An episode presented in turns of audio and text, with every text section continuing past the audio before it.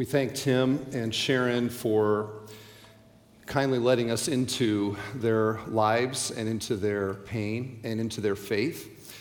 And that story is going to connect with um, our message today in ways that you'll discover in a moment. I want to welcome everybody that is uh, joining us online, joining us on the stream, joining us here in person. Before I get into my message today, I have an important announcement uh, that I am going to read because I want to uh, get it right. This is not a bad announcement, okay? Everybody assumes the worst. This is not a bad announcement, but I, I want to uh, very carefully say this uh, for reasons that I think you'll understand when I'm done. I want to share with you something deeply meaningful happening behind the scenes around here this week. We all have been horrified by the events unfolding in Afghanistan. One of our ministry partners, Global Action, which I am privileged to serve as a board member, is currently working with ministry assets on the ground in Kabul. There is a group of over 400 Afghan Christian leaders and families who are desperately trying to get out. These are high value targets to the Taliban. Uh, they are Christian leaders and pastors and their families. These efforts are very clandestine, the details of which I will not mention for their safety. Here's where we come in 79 of them have been smuggled out already. Many uh, are, as of today, not out yet. We must remain prayerful and hopeful. Once they are out and relocated, there are four relocation sites in the United States, and Bethel Church is one of them. This may happen this week, it may happen later, it may not happen at all. The situation is in tremendous flux and uncertainty. We have promised homes for these Afghan Christians to live in temporarily, financial help for legal expenses and repatriation, and whatever else we can do for these displaced brothers and sisters. So, when the time comes, we will send out a bulletin for an informational meeting for those interested in being host families. We are working to get things ready should God provide us this unique opportunity to let Christian hospitality say something very different than the US government is currently saying and doing. I am totally confident, if given the opportunity, our church will rise to this global moment. What say ye, church?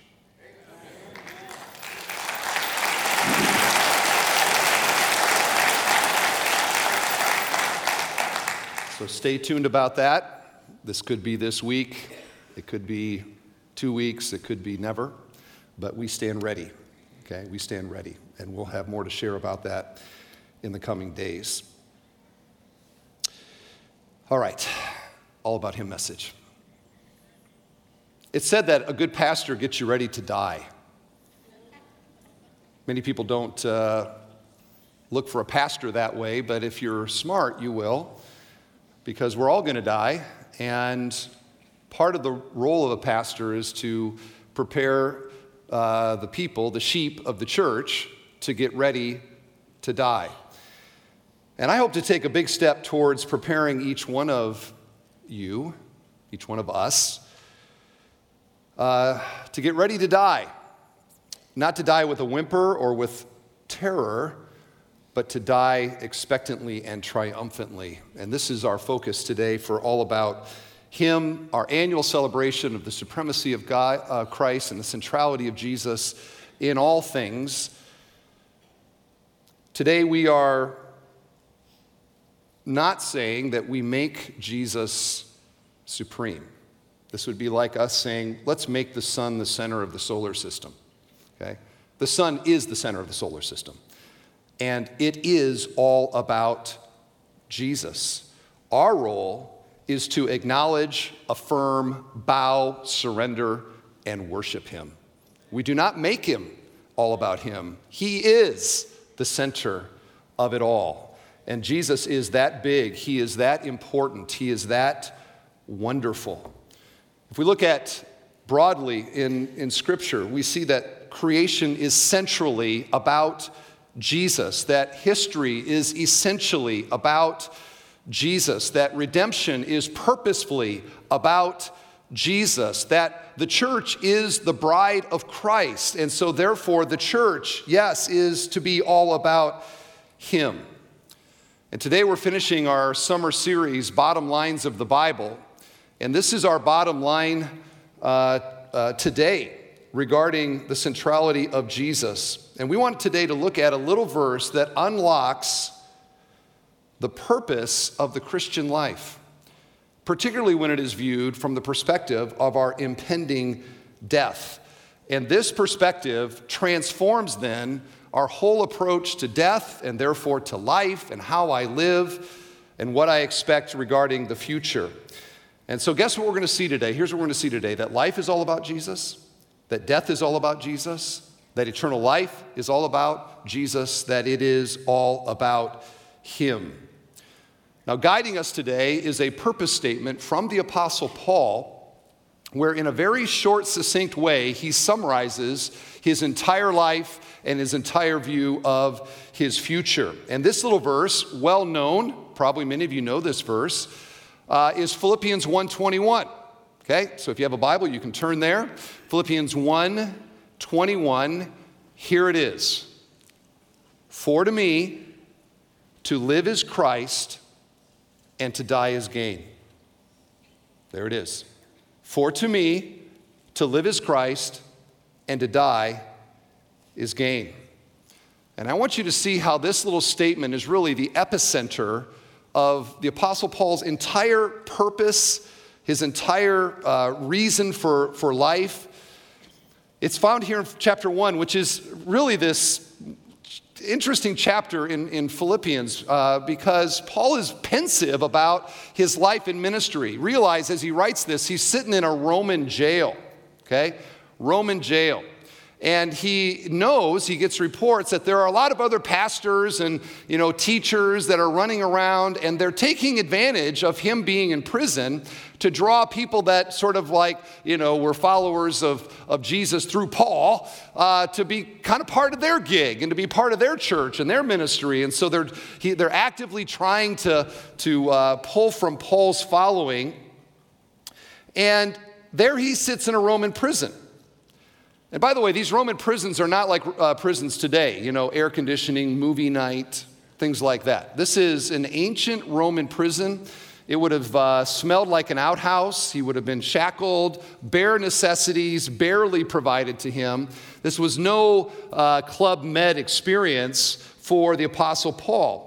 And there he is, and he knows he's the apostle to the Gentiles. Jesus told him that he was the apostle to the Gentiles, and no doubt he's sitting in that prison going, Wait a second, I'm supposed to be the one taking the gospel to Asia Minor. Why am I sitting in this stinking prison? And yet, from that prison, he writes the letter called Philippians, which is famously the letter about joy. An ironic place to write a letter about joy, don't you think? Sitting in that prison. And I think just that should encourage some of us today who may think that our life circumstances truly stink. God can't be in this, God can't be working in this. This all needs to change. I can't glorify God from where I am, and yet there's Paul in that Roman prison. He writes the famous letter about joy we call Philippians. And so he writes now, chapter one, uh, again about these uh, sort of competing preachers and teachers who are who are taking advantage of his situation. And he basically says, What does it matter as long as Christ is preached? And then he says this in verse 18 What then? Only that in every way, whether in pretense or in truth, Christ is proclaimed, and in that I rejoice. Yes, and I will rejoice, for I know that through your prayers and the help of the Spirit of Jesus Christ, this will turn out for my deliverance as it is my eager expectation and hope that I will not be at all ashamed, but that with, uh, that with full courage, now as always, Christ will be honored in my body, whether by life or by death. For to me, to live is Christ, and to die is gain. If I am to live in the flesh, that means fruitful labor for me. Yet what shall I choose? I cannot tell. I'm hard pressed between the two. My desire is to depart and be with Christ, for that is far better. But to remain in the flesh is more necessary on your account. Convinced of this, I know that I will have ample cause to glory in Christ Jesus because of my coming to you again. This powerful passage of Scripture, a little biography, a little glimpse into the heart of the Apostle Paul. Now, if you know something about me, you, you may know I love to read. Okay? I love to read. I've been a, a bibliophile my entire life. And I also love history, but what I really love about history is I love biography. Okay? I love biography. In fact, just this week I finished a very long biography on Winston Churchill. Uh, I, I, I, won't even tell you how many pages, it was a lot. And uh, in spite of how long it was, I wish it was longer because I was enjoying it so much. I want more out of this.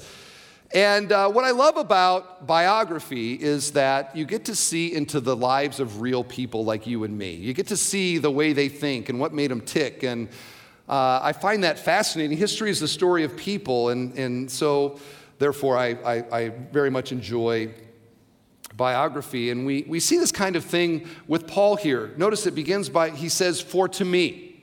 Okay? For to me. So let me just tell you this is how I'm looking at it, everybody. I, the Apostle Paul, this is my heart. In other words, Philippians 1 is not a theological treatise like Romans. It is not a, uh, a guide to church polity like 1st, 2nd Timothy.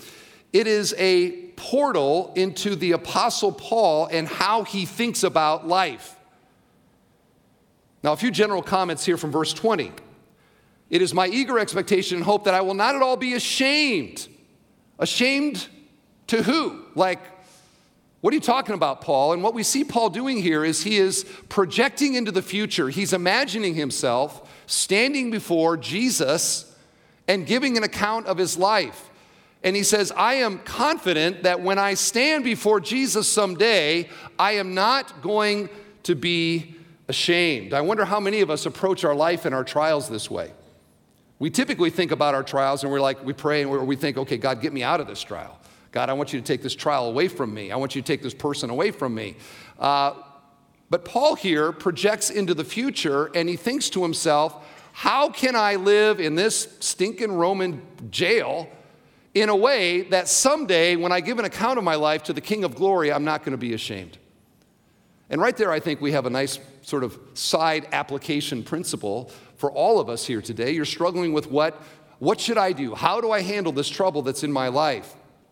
I have often counseled people who are struggling in that kind of a situation. Do whatever one minute or one second after you're dead, you'll be glad that you did. Project into the future and look back now at the day you're living in, and when you're dead, what will you be glad that you had done? That's how Paul's looking at this jail and this experience. Which brings us now to his bottom line. For to me, to live is Christ, and to die is gain. Now you'll notice there's two main clauses in that little sentence. They must go together, they cannot stand apart. For a Christian, our lives are to be, as he says here, for me to live is Christ. Okay? Christ. Now, for that to be true, Jesus must be the king of your life. And I'll just say right now if you're here today, right now, and that is not the reality of your heart, you have not yet trusted in Jesus, you've not become a follower of Jesus Christ, that is the required first step. You can hear the rest of this message, but if you are not, if you are not a Christian, it doesn't really apply to you. Your life, for your life to be about Christ, your faith has to be in Christ as your Lord and your Savior. And I would urge you here on this All About Him Sunday to trust in Christ, to bend the knee to Jesus, and to trust and believe that He died on the cross for your sins. Because when that happens, it's like this tipping point where all of a sudden there's all these massive promises that God gives to us that now suddenly become true all of a sudden we are forgiven of every sin that we've ever done and every sin that we, we, will ever do. Immediately we are given righteous standing before God, not just today, and if I mess up tomorrow, then I'm not that way anymore, but from this day forward into eternity. I am adopted into the family of God. I am forever a child of God. And the Bible says that God gives to us eternal life. And that life is not just a future thing when I die, I experience. It is newness of life that I experience right now. Invisibly, I can't look at, okay, you got it, you don't got it, you got it. I can't tell. But God knows. God knows. And that life begins now to transform us, and the whole direction of our lives are orient now, they recalibrate now to a new king, a new Lord in my life, and his name is Jesus Christ.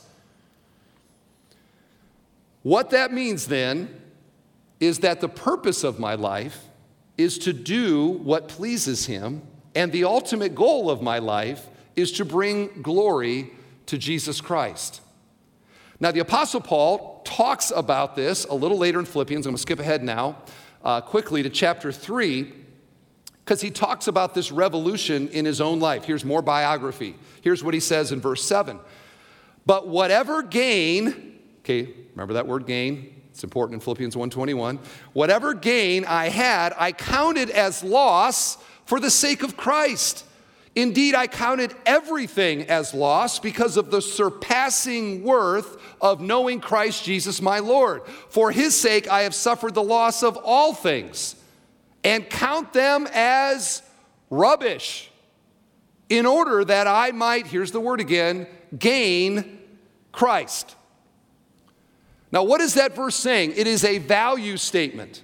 Okay? Paul is looking at all the things in his life and he, and he, he says, Whatever I have gained at the beginning of the verse, and what he's referring to there is all the accomplishments of his life, all the distinctions of his life, all the advancements of his life. And if you know anything about the Apostle Paul, it is a very impressive list.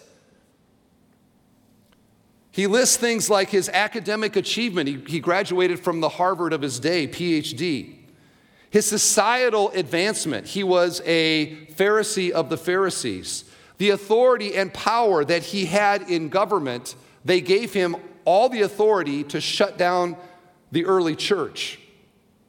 Even religious advancement, again, Pharisee of the Pharisees. This meant that he was, he was the, one of the top dogs. He was one of the main people. He was a who's who in Israel at that time. But if you know the story of Paul, he's on, his, on the way to Damascus to arrest Christians and to shut down the church. And on his way, all of a sudden, a light comes from heaven. And who does Paul see? He sees Jesus himself. And Jesus commissions him to be an apostle to the Gentiles.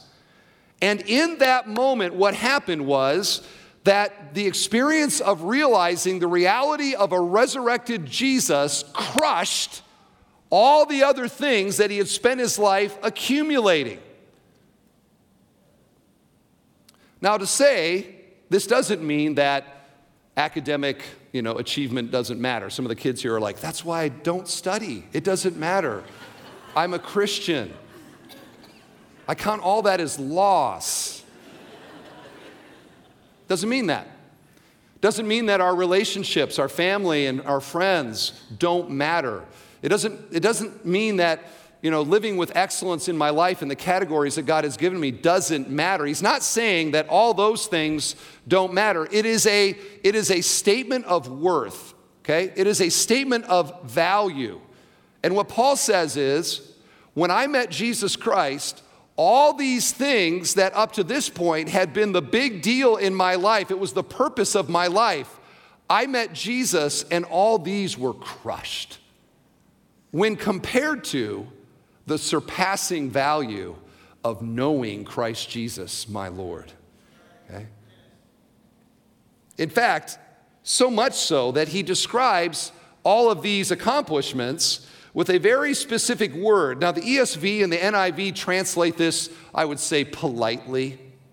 Okay, they, he says, they, they translate it rubbish. I count all these things as rubbish. Peterson goes ahead and kind of gets the real sense of the Greek word when he translates it dog dung.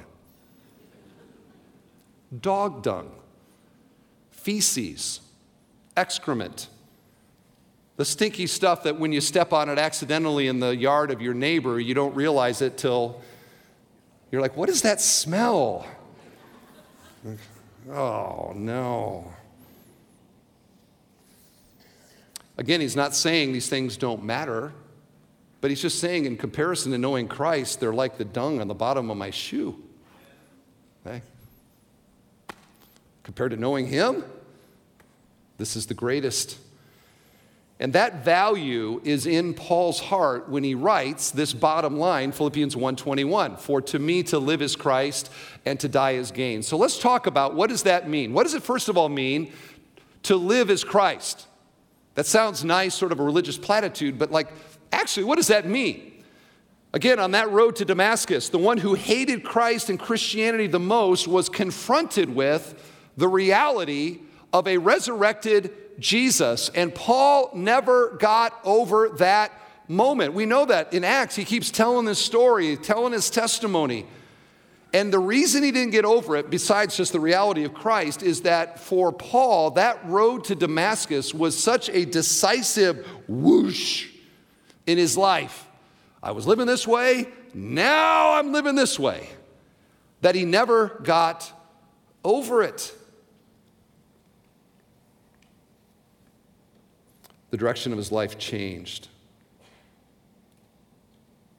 What would, what would Paul have written before the road to Damascus? What would be the version of Philippians 1:21 before Damascus? Uh, the verse would have begun, "For to me to live is me." To live is me. Now, this is an approach that I don't have to teach you about. You're all experts on this. So am I. We come out of the womb, PhD, live to me. These children, have, you don't have to train them to be selfish. They come out utterly, completely selfish. They get it from their mothers. I don't know if you knew that or not.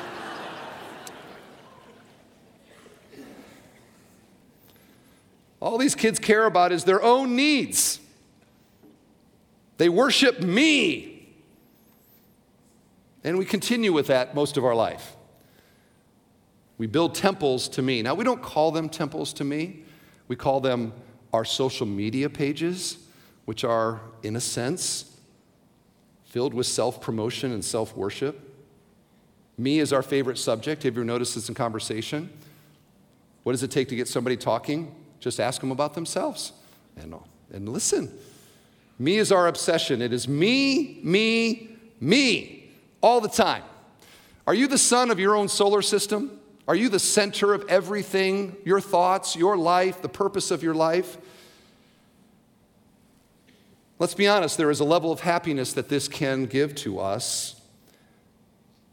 Who here wouldn't want to, at least for a day, be Elon Musk, for example, or some other famous uh, multi, multi billionaire? The glamour of the lifestyle, the freedom to buy and do whatever you wanted, to fly in your private jet here or there. That sounds yummy to me, okay? Yummy to me. But then there is this other part of the verse where to live is me kind of falls apart because if you say, for, for me, to live is me and to die is what? Gain? No. When I am living for me, death is loss. It's loss.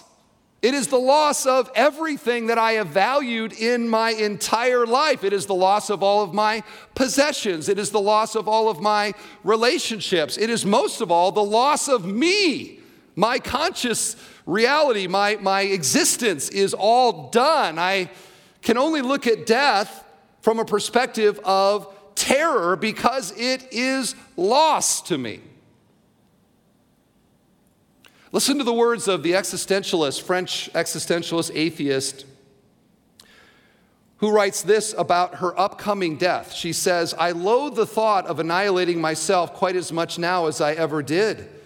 I think with sadness of all the books I've read, of all the places I've seen, all the knowledge I've amassed, and that will be no more. All the music, all the paintings, all the culture, so many places, and suddenly nothing. Nothing will have taken place. I can still see the hedge of hazel trees. She's now talking about when she was a child. I can still see the hedge of hazel trees flurried by the wind and the promises with which I fed my beating heart when I stood gazing at the gold mine at my feet. A whole life to live. The promises have all been kept, and yet, turning an incredulous gaze toward that young, credulous girl herself, I realized with stupor how much I was cheated.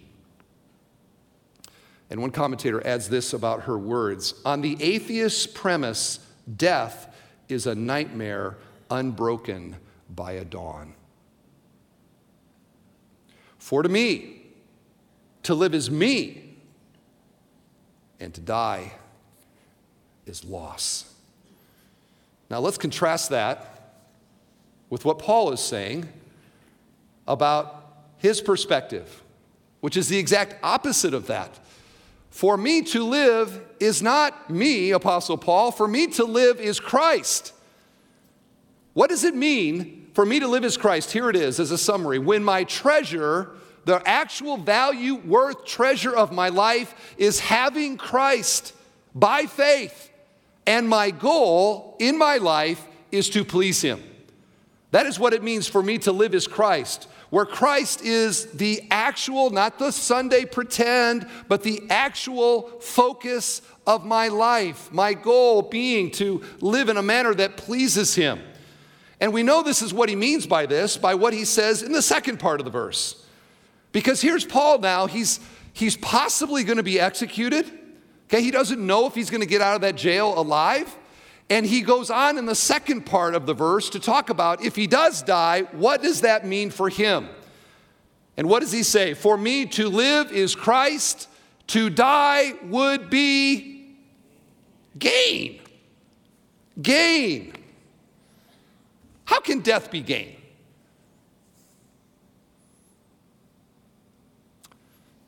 Dr. Piper helped me with this so many years ago.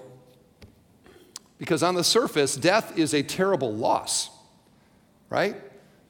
We approach our death from one perspective and we can only fear it. What, I mean, not only do we fear death, we fear the call that Tim Maxwell got. You've got a little lesion somewhere, and we've got to explore that. One year ago, they had a little concern about my throat, and I had to go. I remember when I when I went to Hobart and I walked into, here's this building, and, and over it says Cancer Center. And I walked through that and I was like, oh boy. We dread that kind of news. It's a terror to us from one perspective. But that's not the perspective that Paul's talking about here. He's kind of saying it the opposite of what you would expect. Like, is this guy crazy? What do you mean for me to live as Christ, to die is gain? How can death be gain? And here is where it's all about Him, friends, provides for us meaning in this life. And I want all of us to have that. But it does its best work when you're going to the cancer center.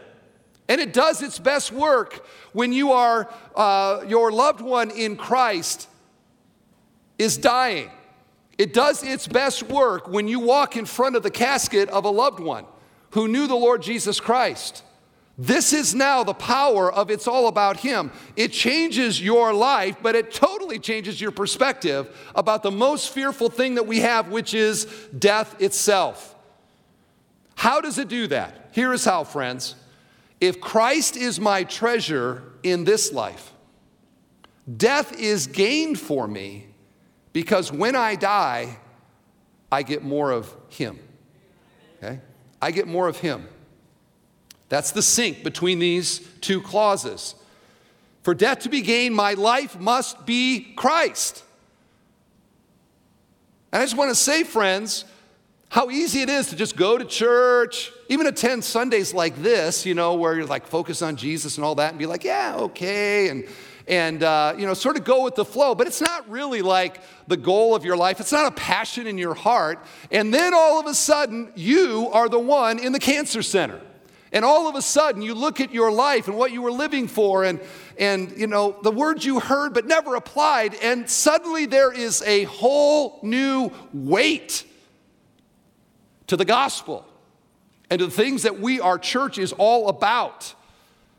And it gets at it right here that my life must treasure Christ so that when I get the news of the cancer, it is not an ultimate terror to me.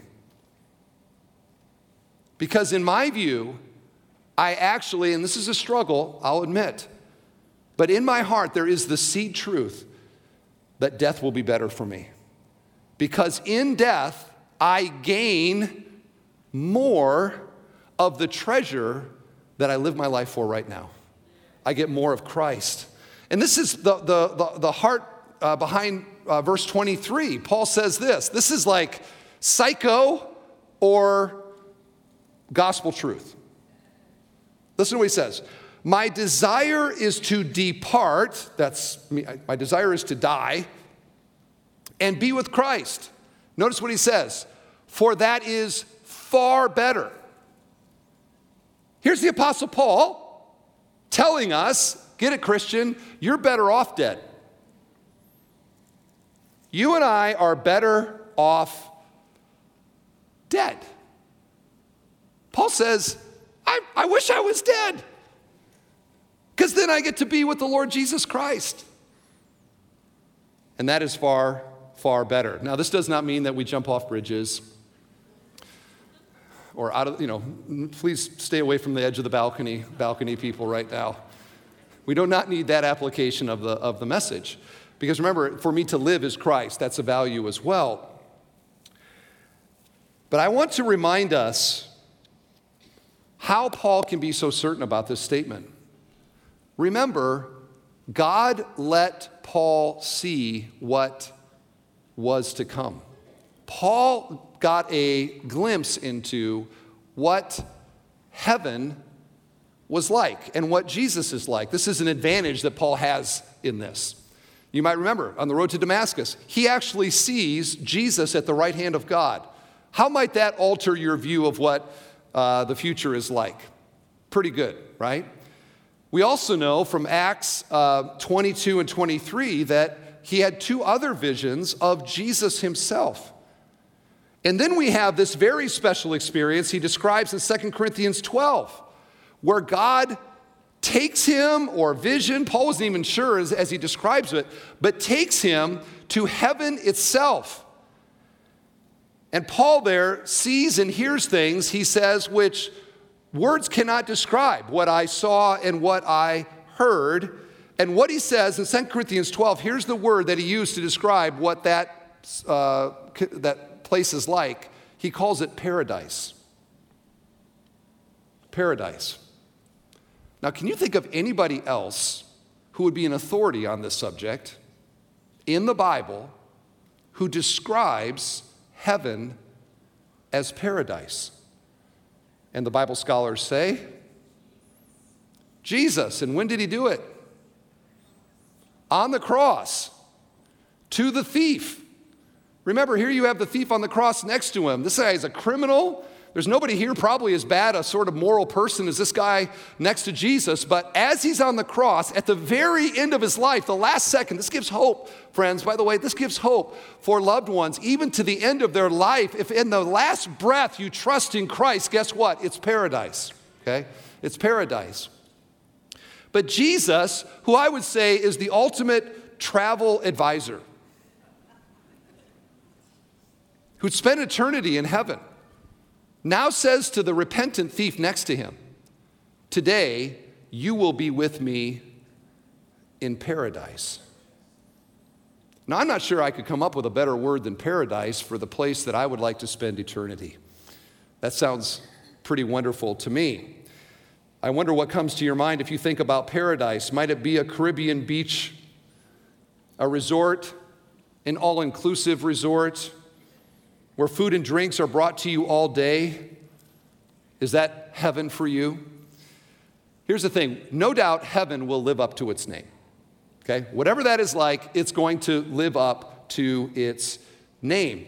But all of that is not what Paul is talking about in Philippians 1. In Philippians 1, he's not thinking about all of the accoutrements of heaven and the streets of gold and the river of life and all the other wonderful things that the Bible tells us about what heaven is like. That is not what he is saying is the gain for him when he dies. Oh, I can't wait to get my hands on that gold in the streets. I'm going to hoard it and I'm, it's going to be awesome. No, that's not the gain for him. What is the gain? What is Paul seeing as gain? He is saying this My future is better than here on this earth because in the future I am with Christ. And this is the guy who had already seen Jesus and knew what that might be like and says to all of us through the scriptures, you got to realize that experience of being with Jesus, in intimacy with Jesus, in the presence of Jesus, under the direct personal ministry of Jesus, that experience will be far better than the greatest day of your life here on earth. And he says, I desire to be there. If I could choose between here and there, I'm going there paradise.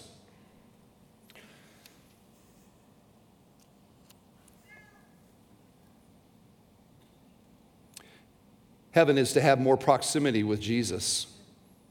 Heaven is to have more presence with Jesus. And right now, if that's not very exciting to you, it's because right now, He is not the treasure of your life. But if He is the treasure, and if He is the ultimate, then to be able to be with him forever is gain, is gain.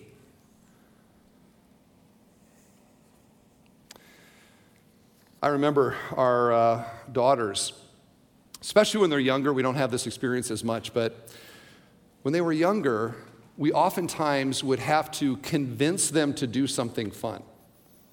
Like, and I have these strange conversations with my with my daughters, like, you know, hey, we're gonna go tubing. I don't wanna go. Like, no, kids love tubing. I don't wanna go. It's, you go fast, you flip around, it's water, you're good. I don't wanna go. Like, get in the tube.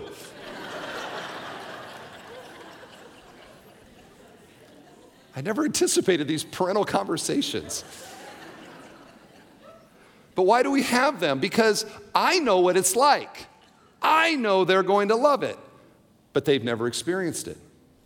I remember one winter I, I, uh, I took my, my oldest daughter, she was like three or something at the time. We had a big snow, so we went over to the, to the Lake County hill there where everybody sleds. And uh, we stood at the top of that with sled in hand, and you know, she's going ballistic. I don't want to do it. I'm like, sweetheart, like, look at all the other kids. They're all having fun. You're going to love it. I don't want to do it.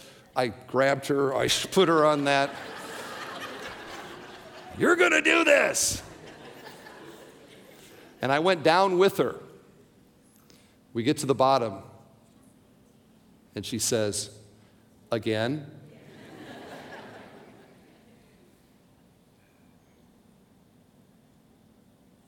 Dear ones, someday we all will stand at the edge of life's river. And we're going to wonder what awaits us after our final breath. And let's be honest, who doesn't tremble at that? There's a certain trembling. I think even Jesus shows in the Garden of Gethsemane. His humanity comes out in that moment, and we're all human, we're all finite. There's things we cannot know and that make us feel afraid. But here we have somebody who's gone tubing before. Here we have somebody who's gone sledding before. Here we have somebody who's been to heaven before. And he says to us if you are a Christian, what comes ahead is far better than what we have right here and right now. And so, Christian, I want to encourage you that death is not just barely better than life or barely better than your best day. Death for a Christian is better by far. The Son of God called it paradise. The cloud of witnesses, the saints, if they could, they would shout to us, you know, Go down the hill, it's going to be great. You cannot imagine what lies ahead. And they would urge us not to fear, but rather to live today with Christ as our treasure. And if we do, what awaits us is not a loss, it is eternal gain. I grew up singing a hymn in church that I think says it well. Let me sing it to you. Jesus is all the world to me, my life, my joy, my all. He is my strength from day to day. Without him, I would fall. When I am sad, to him I go. No other one can cheer me so. When I am sad, he makes me glad. He's my friend. Jesus is all the world to me. I want no better friend. I'll trust him now, I'll trust him when life's fleeting days shall end. Beautiful life with such a friend. Beautiful life that has no end. Eternal life, eternal joy.